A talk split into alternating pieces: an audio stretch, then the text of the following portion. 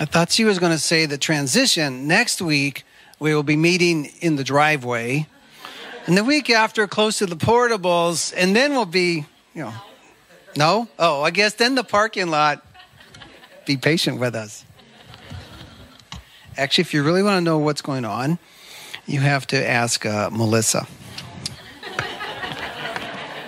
She definitely is the boss of the outfit. And yes? Has she been bossing you around her whole life? You know, it's weird. She's my younger sister. Yes. Yeah. oh, yeah. Amen. Welcome all. I'm glad you all blew in. So it was weird. We live in Peters Creek, and I, I don't think our flag even moved, I mean, at all. And I would call Pastor Dennis, who was on the other side of the mountain. He's like, man, it's wild around here. So, Peters Creek, place to be. It's not Anchorage, it's not Wasilla or Palmer. It's good pizza. We have Bella Vista. It's that's good stuff. So, Pastor Dennis, if you are listening or you're going to listen to this, um, your team's doing a great job keeping us all together. So, hope you and Brenda being refreshed. And uh, from there, so the high school English teacher gave her class an assignment and said, I need you to make a sentence out of the words defeat, deduct, defense, and detail. And so they were thinking, thinking, thinking. And finally, the smartest girl in the class, because it's always a girl in English class that's the smartest, says, Defeat of deduct went over defense before detail.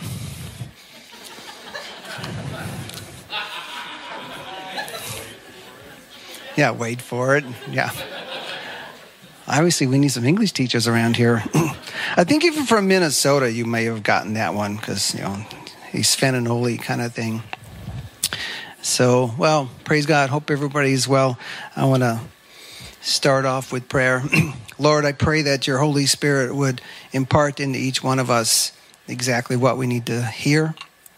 That as you raise up your body, uh, of believers around the world. That, Father, we are standing on your strength and upon your authority and upon your word as you commission us to go forward in the name of Jesus. Amen. We. Uh, Laura came up and gave me a word. She said, Jesus is in this. She saw Jesus in this room standing by every one of us, just like personally ministering to each one of you. So my prayer is is that as I'm speaking that the Lord delivers exactly what you need to hear so that when you leave you are strengthened and encouraged and uplifted by his spirit and so because he's got a, a plan and a I was going to say a plot. Yeah, a plot for every one of us. um, sometimes I feel like he is plotting like like Lord, what are you plotting? So um, kind of like the time I, I can't remember what happened. Something Joyce wanted something, and then she goes, I think this is God. And I said, Hey, God, every time my wife gets an idea, it costs me money. and the Lord said, Well, I'm not worried about money. I said, Well, you're not worried about money, but I'm worried about money. I mean, you have the cattle on a thousand hills. So, yes. and she goes, Let's go look at this piece of land in Redding. Like, well, that was for sale a year ago. It's not for sale. She goes, yeah, and here's the real estate agent. And she looks it up. And we're literally at the stop sign, and across the street is the real estate agent's office. I'm like, oh, this is a setup. God, I'm not very happy right now. and we walk in, he goes, oh, yeah, it's still for sale, and the price is even lower now than last year. I'm like, God, God, get me out of here. this isn't working. so, today's message is going to be um, aimed primarily at us as the body of Christ and as everyone else that isn't hearing us as the body of Christ. It's for the body of Christ.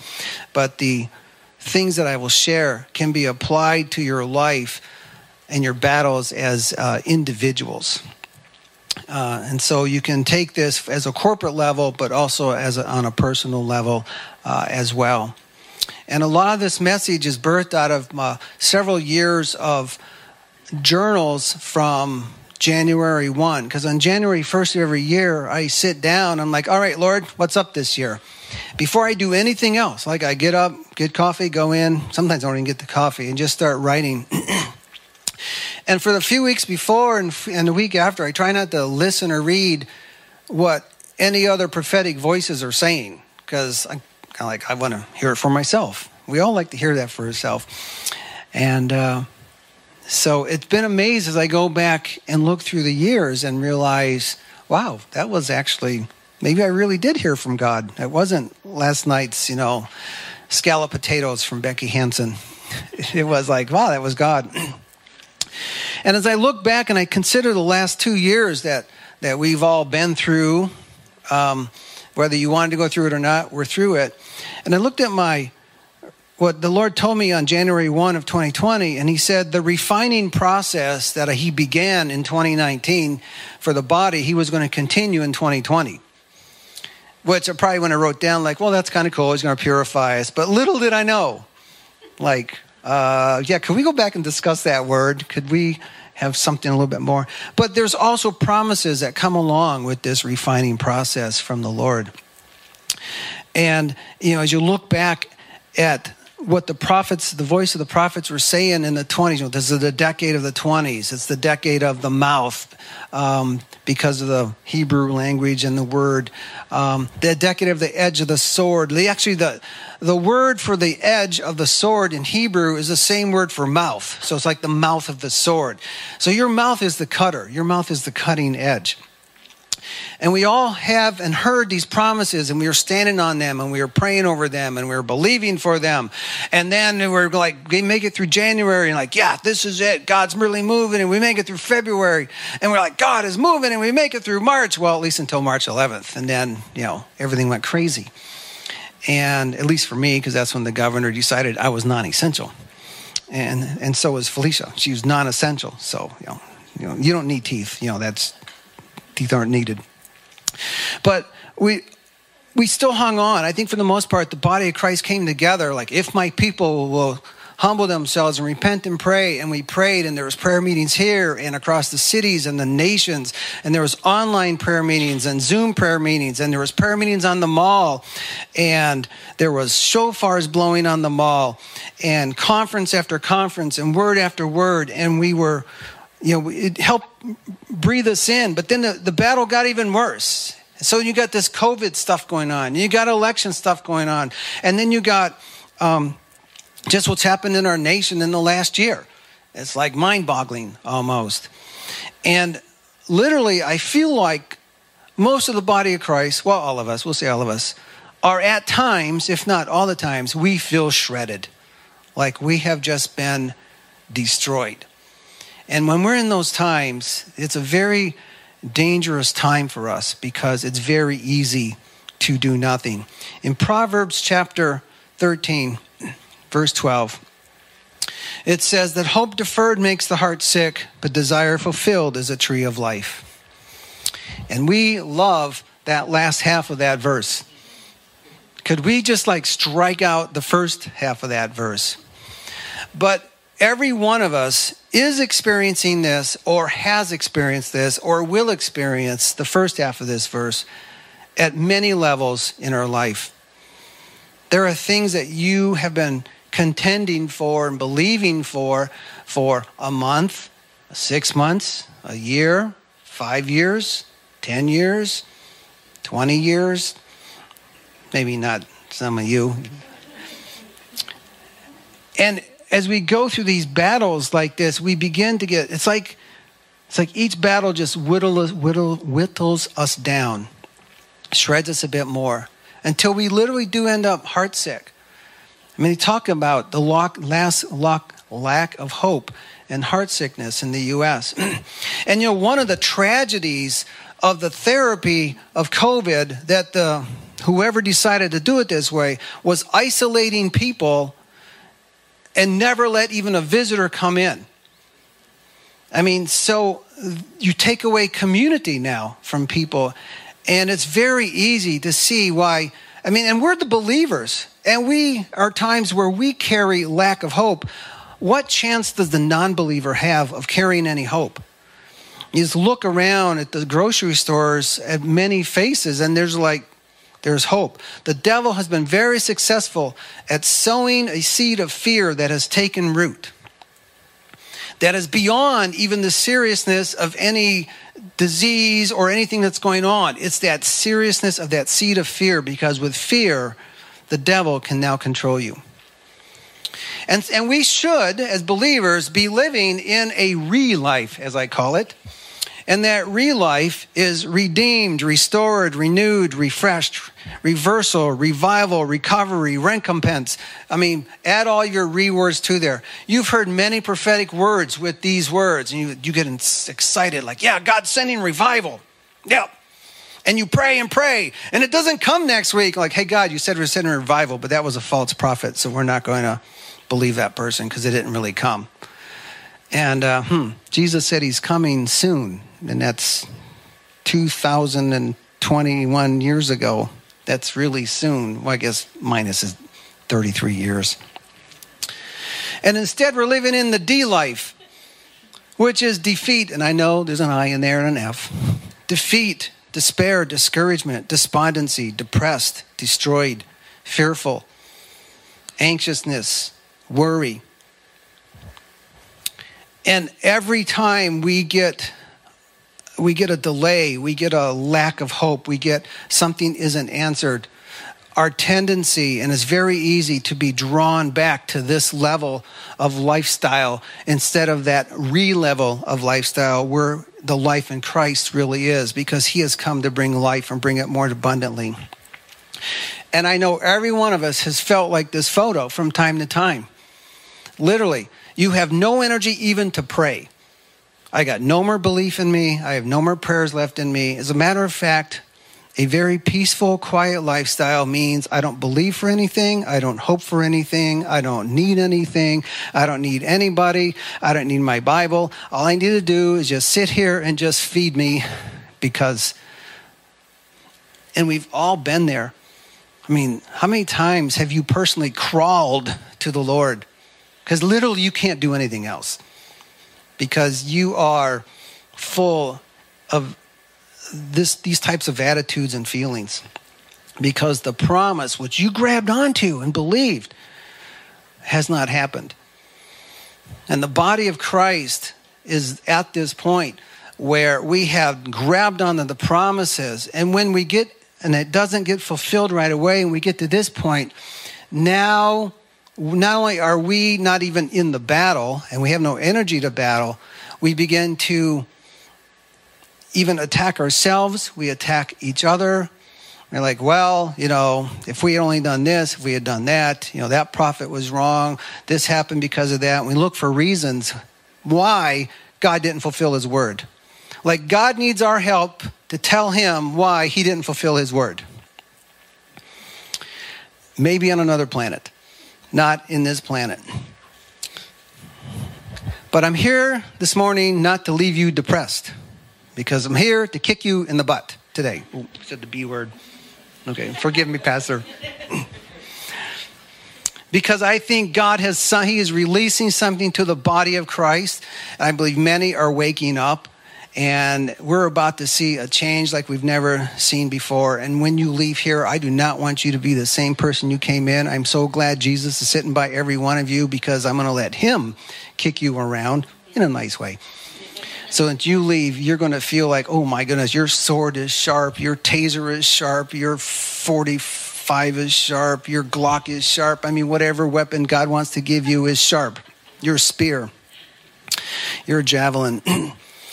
And so, as we go through life, we don't get to choose our storms. God gave me this quote a couple years ago. He said, We don't get to choose our storms, but He'll always be our anchor if we choose Him. And this morning, I want us to anchor ourselves in the Lord because then it doesn't matter on the storm because you will have your anchor and you will not crash on the rocks. I, I another photo. Wait till I get this other photo.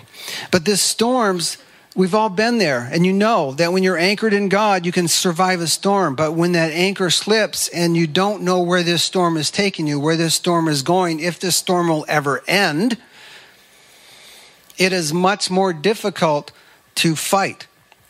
If you've ever gone on a journey and you have to go down like a difficult trail and you've never been down there before, and you're trusting the person leading you, but you don't know what's ahead of you. They do. So they have no problem. Like, yep, yep, I know there's this ditch here and around this corner here and this mud puddle here. And yes, we've got to cross this creek here. And I've done it a hundred times and we're going to make it.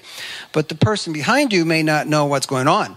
Like, uh, you really want me? That's like my wife. Like, I'm not going down that trail. Come on, you can do it. You know, nope, not me. She's I'd probably be, I don't know, maybe dead if it wasn't for her caution. like, no, you shouldn't do that. And in life, it's like that. When you're in these storms and these words aren't being fulfilled, you just like, I thought I knew the direction, but right now I don't see anything at all.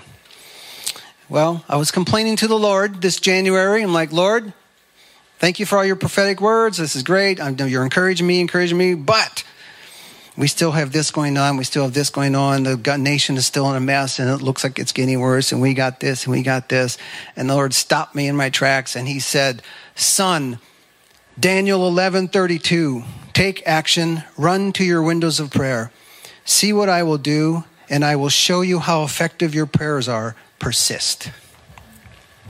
The Lord is saying to the body of Christ, Daniel 11 32, by smooth words, by the he, he's speaking of an evil ruler. By smooth or deceptive words, he will turn godlessness Turn to godlessness those who act wickedly toward the covenant. But the people who know their God will display strength and take action. There's a similar passage at the end of Malachi chapter 3, going into verse 4, or chapter 4, that says, The people are complaining, said, God, it was no use for us to serve you. The wicked are still prospering. We don't have our promise. Life is terrible. It was useless to serve you, useless to believe in you. And the Bible says, but the people who believed God and revered God consulted together, and God noticed them, and He wrote their names in a book of remembrance.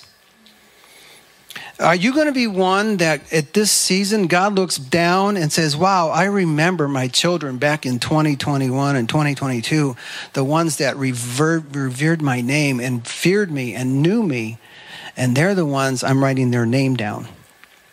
And they were the ones that received the blessings that occurred in Malachi chapter 4. You see, we're not the only group of people to give up because it's easy to give up. There's no energy to give up.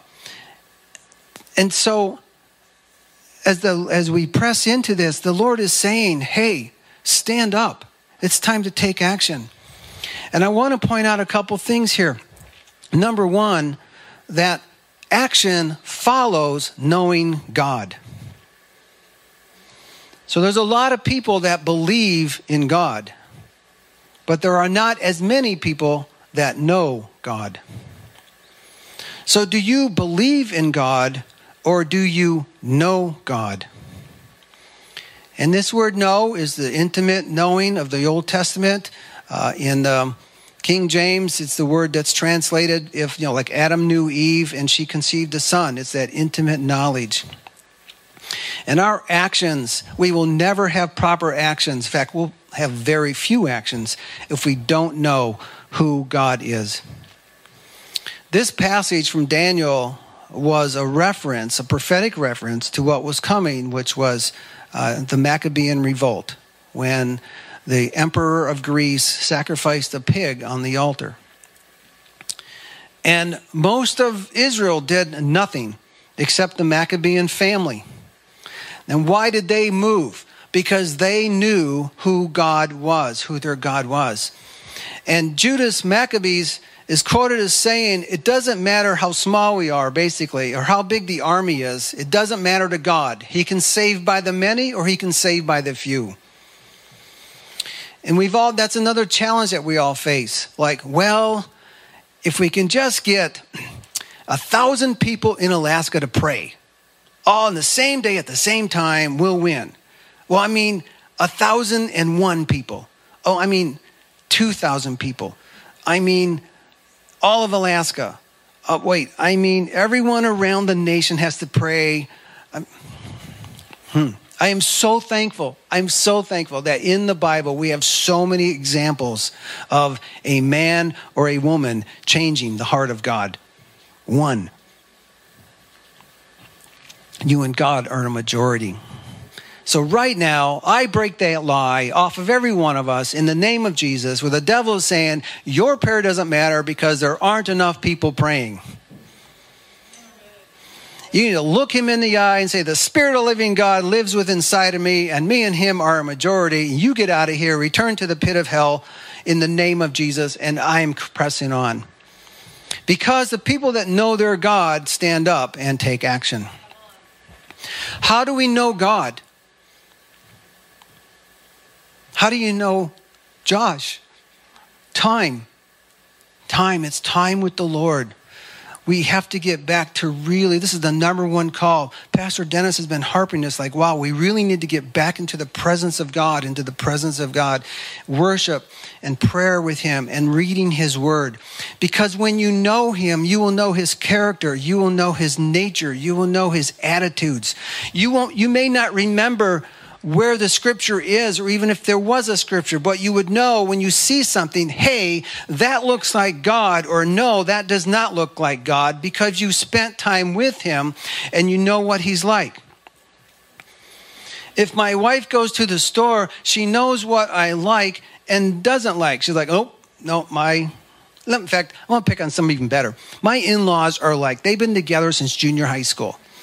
They are now 80, 83 years old. They can read each other's mail. This drives my wife crazy because then they act alike. But they can know, like my father in law knows exactly what my mother in law likes, and my mother in law knows, no, no, Opa's not going to deal with that, you know, and that's not going to be him, and, you know, she'll put up the wall of protection to do that. Why? Because they got this knowledge and this relationship, this intimate thing. But she can stand there not going, I wonder this or I wonder that. Knowing God will change your prayer life because now your prayers will begin to flow in agreement and in faith. Why? Because you will be able to pray in agreement with who God is and what He has said. And our prayers, when they're lined up in agreement with who He is and what God has said, are the prayers that are effective and fervent. And so this is why when, when Daniel writes this down, he goes, The people that know their God rise up and take action. Daniel is known as a man of prayer. Daniel got in trouble for praying. But Daniel knew God. Now that didn't keep him out of the, out of the lion's den. But Daniel knew God, and God pulled him out of the lion's den. And what happened was a heathen king recognized because Daniel knew God, this king now knew God. And he said, Daniel's God is the God of gods, all dominion is his, and he rescues and saves. There's God's job description. I just, that's actually my son Brendan, that's one of his favorite Bible verses, the book of Daniel, chapter 6. God rescues and saves. It's like that's what he does. If you want to know what God does, he doesn't just sit in the heavens throwing down lightning bolts. He rescues and he saves. That's who he is. That's his nature. So now you go to prayer. What is your attitude if you know God? That's his nature. Your prayers are directed towards rescuing, saving, declaring his dominion, declaring his authority. Why? Because the people that know their God take action. And action number one is in prayer. Now, I'm a guy, we get things done, right? Give me a problem, we'll solve it. That works against us, guys, when it comes to prayer, because like we see something going on, like an injustice, like I'll take care of this. And maybe God's like, would you come here first? I want to give you a different direction. I want to show you how to take care of this. See, as we're coming into this season, God's going to call us all to the prayer closet. But from there out, he's not going to call us all to the same thing. Some of you, he's going to have you stay in the prayer closet. Some of you are going to go to battle with worship. Some of you are going to go to battle with in your jobs. Some of you are going to be called to maybe take a stand. We might see some of you on the news because you're standing there resisting. but you're not resisting on your own strength. What if the believers showed up at a city council meeting after we had spent time with God and soaking in Him, and He gave us a, a, a prophetic word for, for the meeting? And it could be one word. Now you walk in full of the power of the Holy Spirit and you speak whatever one sentence you say, and everybody's like, because it was given by the Spirit and delivered by the Spirit. And so, and this time with God is where we learn who God is, but more importantly, we learn who we are. Because outside of knowing God, you will not know who you are. Our identity, in fact, I think there it is. Our identity is wrapped up in our understanding of Christ and Christ in me, the hope of glory. You want to know who you are? Find who God is, and He will show you who you are. Beyond that, knowing who you are teaches you how much God loves you. There was, I'll never forget what he said. He was a, his name was Joe McIntyre. He was a pastor that used to travel with Randy Clark. And he wanted to teach his church. He said, Lord, I want to teach you, teach my people how much you love them. And the Lord responded back and said, Show them who they are in me, and they will know I love them. I'm like, wow, that's a different version of love, what we think. You know, love, we I think many in the body of Christ have the wrong idea of love even. It's like, oh love, we have to love them. I know, I know they're they're killing babies or they're doing this or they're doing that, but we have to love them with the love. That is true on one set. But biblical love opposes. Biblical love stands in the face of evil when people are being kept in bondage or in prison. And I'm not saying your attack is against the person, it's against the spirit that's behind that person. And let God deal those issues out. But if we don't even speak, then where's our where's our where's our demonstration of the love of Christ that say, no, this is not acceptable. This is not acceptable. But again, these actions are birthed from the prayer room, and these actions are birthed from knowing who God is. Because when we don't know who we are, the devil wins. The enemy has been very successful at blinding many to their identity in me. Knowing your identity is one of his greatest fears, for his authority can only exist when my people don't know theirs. We have all been like this, asleep at the wheel, because either we don't know who, who, are, who we are, or we don't believe what God said who we are, or who we are. And so we just lay down. And when we are not in the way, the devil wins. But the devil knows this. So, this is why your battle, our battle against this authority of who we are and our strength of what we have in prayer is so strong. You know, the number one thing, I, have grown up in church since actually since I was born. And I cannot tell you the number number of sermons, messages I've heard about we need to pray more, we need to pray more, we need to pray more, we need to spend more time in prayer, we need to pray more, we need to pray more. It's probably more than anything, probably more than go tell people about Jesus. So obviously, the body of Christ recognizes that prayer is important, but we all fall prey to not maybe responding through. Now, there's a two way street here. Number one, there's the answering the call of the Lord that says, Hey, come into my chambers. I want to spend time with you. That is good. What isn't good is, Megan, you should have prayed hour a day this week. You know, you committed that to the Lord and you didn't do that. And so she spends an hour a day, and next week, you know, if you're really holy, you'd pray two hours a day. If you really want to be holy, that is wrong. That's the voice of the devil, making it a works mentality. But the people that know their God can basically stand up and say one word. If you look at Jesus' prayers, you know, be healed, rise up and walk, you know, fish multiply. Hours in prayer, little in word, great in impact. And God is calling his people to be great in impact. And to be great in impact, we've got to be hours in prayer because that's where the Lord is taking us. We have got a life that the Lord has put in us that's on hope. And He's changing our hope. But hope in the Bible is not a wish. It's not just this random, like, well, will a chance thing. Biblical hope is a confident expectation of the outcome. He, Hebrews 11, chapter 1, y'all know it, the faith chapter. Faith is the substance or the assurance of things hoped for, the evidence of things not seen. It is, faith is the building blocks of hope. So I want to work this in reverse. Hope, a confident expectation in the outcome. Why are you so sure that's going to be the outcome? Because I have faith. Well, where'd you get that faith? I got that faith from the Word of God.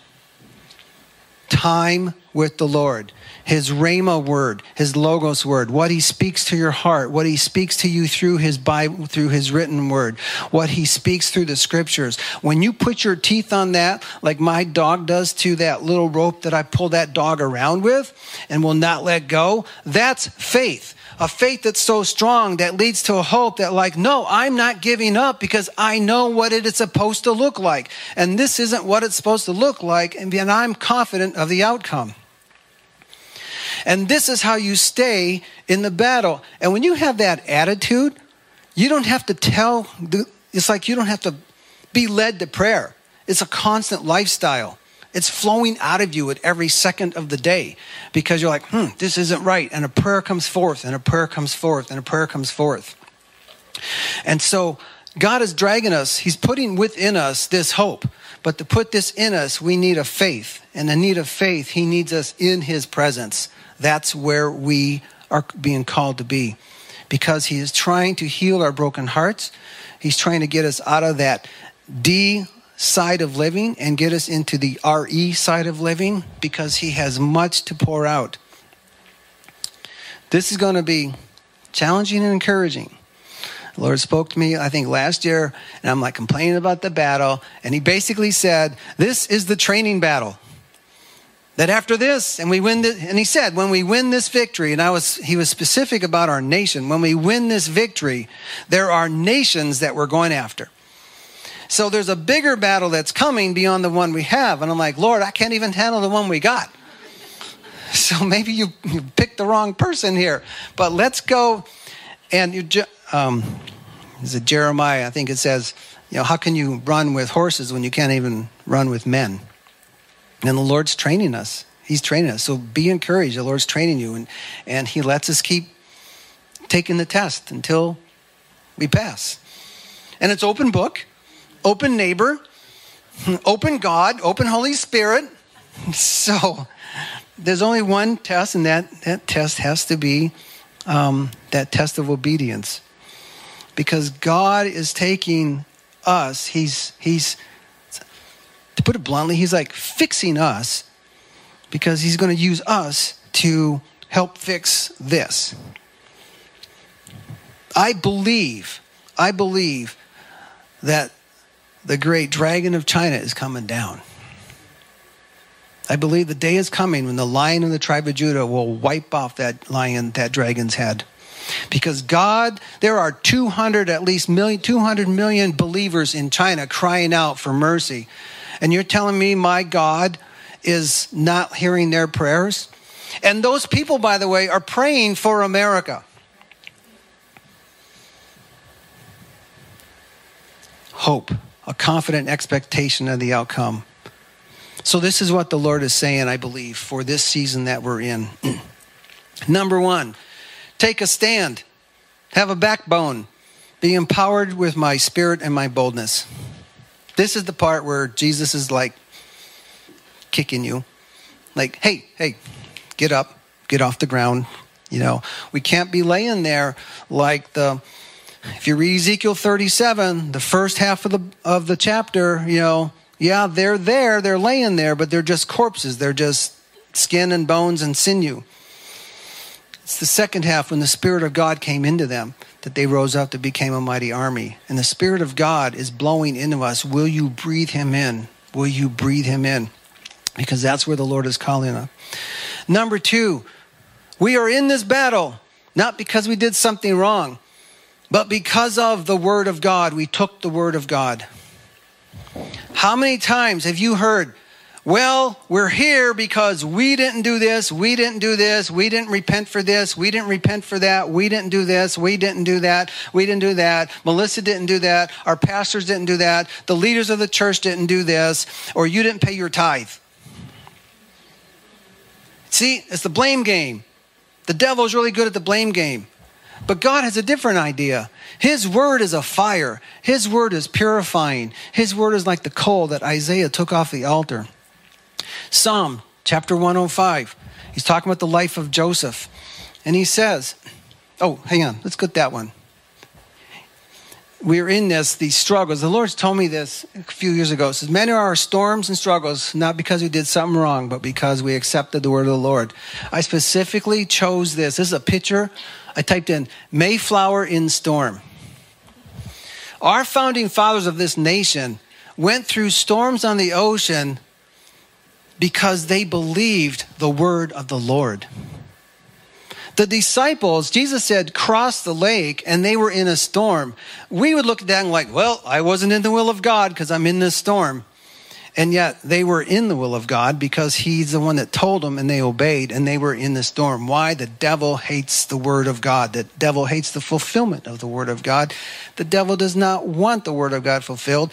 And if you have the word of God, it's like you have a football and the defense is after you and all your offensive players have left you and you are now the target.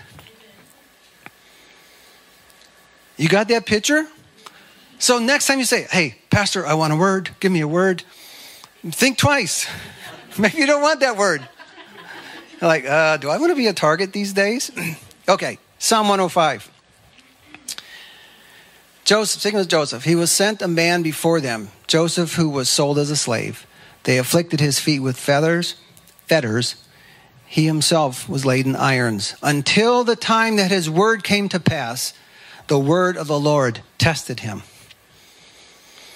until the time that his promise, Joseph's promise of your brothers will bow down before you, you're going to be a ruler of a great nation. Until that time came to pass, the word of the Lord refined him, purified him, burnt him, fried him, cleansed him, so that when that word came to pass, it could fulfill in a holy, sanctified person the word that was to be fulfilled. This is why I believe the storm and stuff that we are in is not because something we didn't do. It's because we did do something. We believed God and we started walking forward believing God and the hell came against us and is coming against us. But we know God and we are standing up and we're saying, no, we are not giving up. You can put fetters on my feet. You can put mask on my face. You can tell me one lie after another, but I am here to tell you, but I'm sorry, but my God is the king. My God is the dominion and the news media is not the dominion. I'm telling you, I want to get you this response. I mean, I do this very often. I don't listen to the news. I can't stand the news. I didn't like it before COVID. I don't like it after COVID. But I hear somebody say something on the news, and I just know that that's not God, and I immediately get this response like, No, in the name of Jesus, I tear that down. Why? I'm an American, and I have authority, and I'm a believer, and I'm like, That's not correct. That's not even correct biblically, and, and what I'm speaking against would preach in any nation of the world. So it's not just an American thing. When we have a president that came out years ago and said, America's not a Christian nation, I, I can tell you where I was on the highway when I heard that. And I said, That's a lie. In the name of Jesus, we are a Christian. I just started prophesying all the, the words that I knew about America. This is the response that God is looking for us. But there are a lot of times where I sit there like that girl in, in defeat and discouragement, like, this is hopeless. Just take me out of here, Jesus. Maybe I'm gonna go back. I'm gonna change my eschatological view back to like the rapture's happening tomorrow and I'm getting out of here and I don't care what happens to anybody else. Okay, I'll see you in seven years. By the way, don't take the mark. If you take the mark, you know, that's your final. I saw the movie. Movies and the charts and the book by Clarence Larkin and late great Planet Earth. And I'm like, wow, that really messed me up as a child. There was a lot of hope. Okay. You too. Yeah. Anyone raised in Pentecost or Baptist churches, Then I was sharing this, this, this doctrine with a Catholic friend one time who was a believer, and she's like, Does the Pope know this? I never heard any of this. I'm like, How can you not know this? This is like standard doctrine. Yeah, till I find out that before 1850, nobody ever heard of it. I'm like, Well, what's the deal here? Okay, the next thing God's telling us to persist, don't give up. Keep going, keep moving. This is where he's calling us and he's pressing us into this, this season that we have to persist. He said to me in March of 2020, he said, he goes, I'm looking for persistence in prayer. I'm not looking for fanciness. I'm not looking for long. I'm looking for persistence. Oh, that was so freeing to me because now I know that a one sentence prayer as I'm driving down the road or a thought comes in my head qualifies as persistence in prayer. Are there times I go to prayer longer? Yes, but there's a lot of times you can like driving down the road, working on, you know, I'm working with a patient, like, oh, yeah, Lord, I want to pray for this situation or that situation. Persistence in prayer, it's keeping your channel open because I'm practicing my knowing God so I can practice my action in God, so I can practice my confident hope in God, so that I can be like Elijah and have a prayer that's fervent and effective and press on like that. Jesus knew that we were going to have a problem with persistence because in Luke chapter 18, he says, I'm going to tell you a parable so that to teach you how not to give up in prayer. And then you should always pray. And he tells them the parable about the widow that went before the unjust judge. I'm like, well, why would he tell that parable if he didn't already know that we were going to have a problem staying persistent? because, and especially as Americans, we give up. There's not like a, a Taco Bell prayer line. You know, get in, get your taco, and leave. Like, go in, there's my prayer, and I leave. Here's my answer. It's persistence. But you know what? Through this, through this cycle of what God's teaching us, He's transforming us because we're spending time in His presence, and His fragrance gets on us, and His understanding gets on us, and His ultimate, ultimate goal is not even that we win this battle, but that each one of us is transformed into the image of his Son. From glory to glory. That is his ultimate goal for us. So everything that we go through is meant to lead us as an individual and as a corporation into that realm. Be persistent. the next thing he's saying that this is not a season that we are going to be getting a lot of new prophetic revelations. He wants us to go pick up the old ones we've laid down. The ones that we've been battling for in 2021 or 2020 and 2019. He's saying, hey, you see, because God does not work in calendar years. We work in calendar years. I believe that God gave the dates and calendars and times to us so we can remember things. You remember when your anniversary is so you don't get in trouble. But God works in word. If I can, it's the best way I can describe it.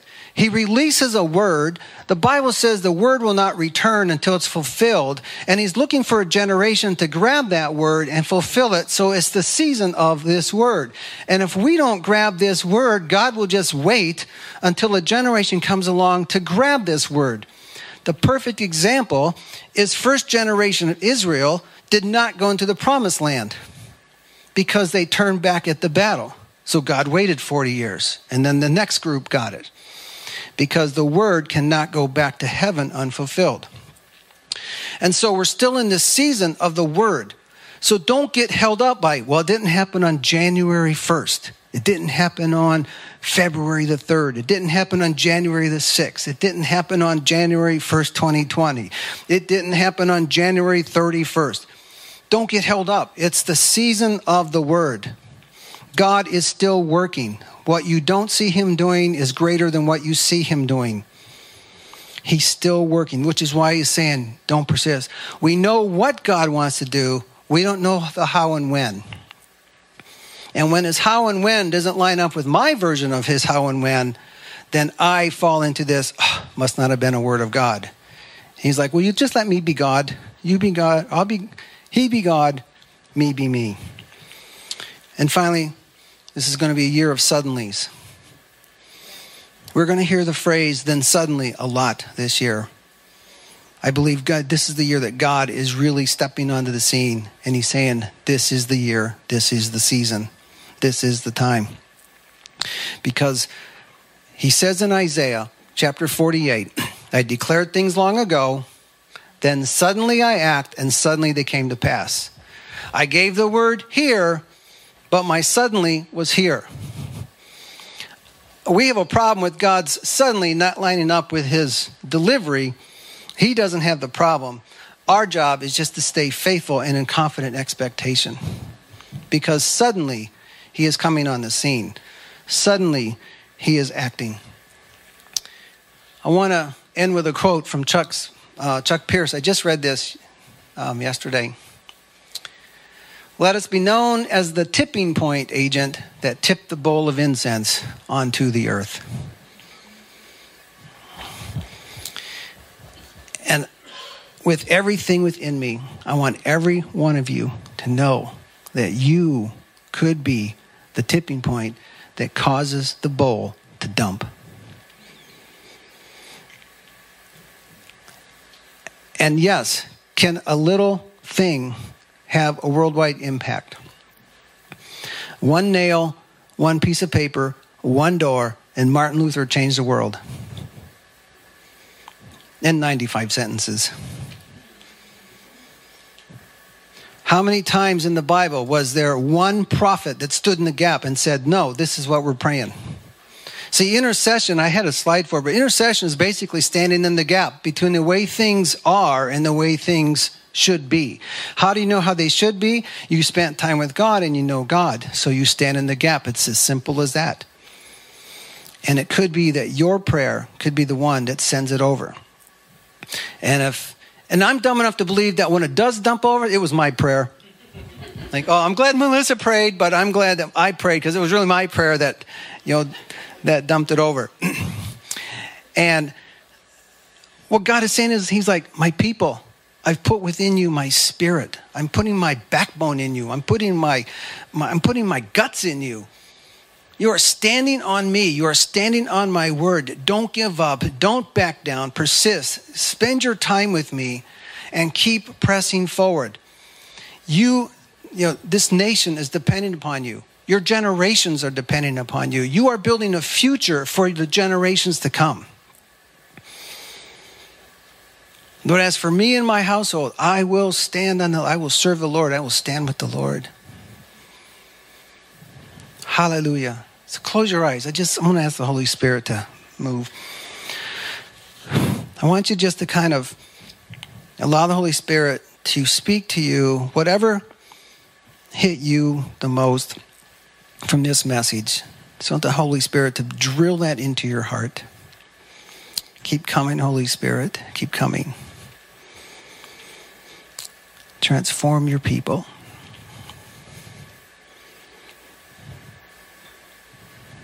Thank you, Lord. Come, Holy Spirit.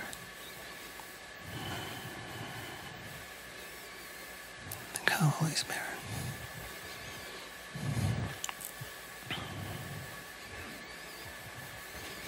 Father, I pray that you would raise up within your people this group right here at Northgate, Lord. You can start with us. And Lord, I believe that you can change not only us and this church and this city, but you can change this state and this nation and the world if we will just be obedient to you and stand on your word. Holy Spirit, I pray in the name of Jesus you would destroy every lie that we have been believing that the devil has heaped upon us. You would pull us out of discouragement, dis, despair, and, and out of defense mode and into your recompense, into your life, your revival, your redemption, Lord God. And that day by day, Lord, we have a fresh revelation of the manifest glory of who you are. Day after day, Lord, we see another side and another glimmer of you. And for those, Lord, that are in this room that are in battles for personal things, Lord, that they've been fighting for so long, I pray that you would breathe new life into those prophetic promises and words that they were standing on. And Lord, I pray that this is the season that those words become, they have life in them and they come to life in the name of Jesus. So, Holy Spirit, I pray that you would strengthen us, unify us, raise us up, and allow us to keep pressing forward and take action in you in the name of Jesus. Amen. Amen. If you need prayer, there will be a prayer team up here. Otherwise, go with God. May his hand of grace and mercy always be on you.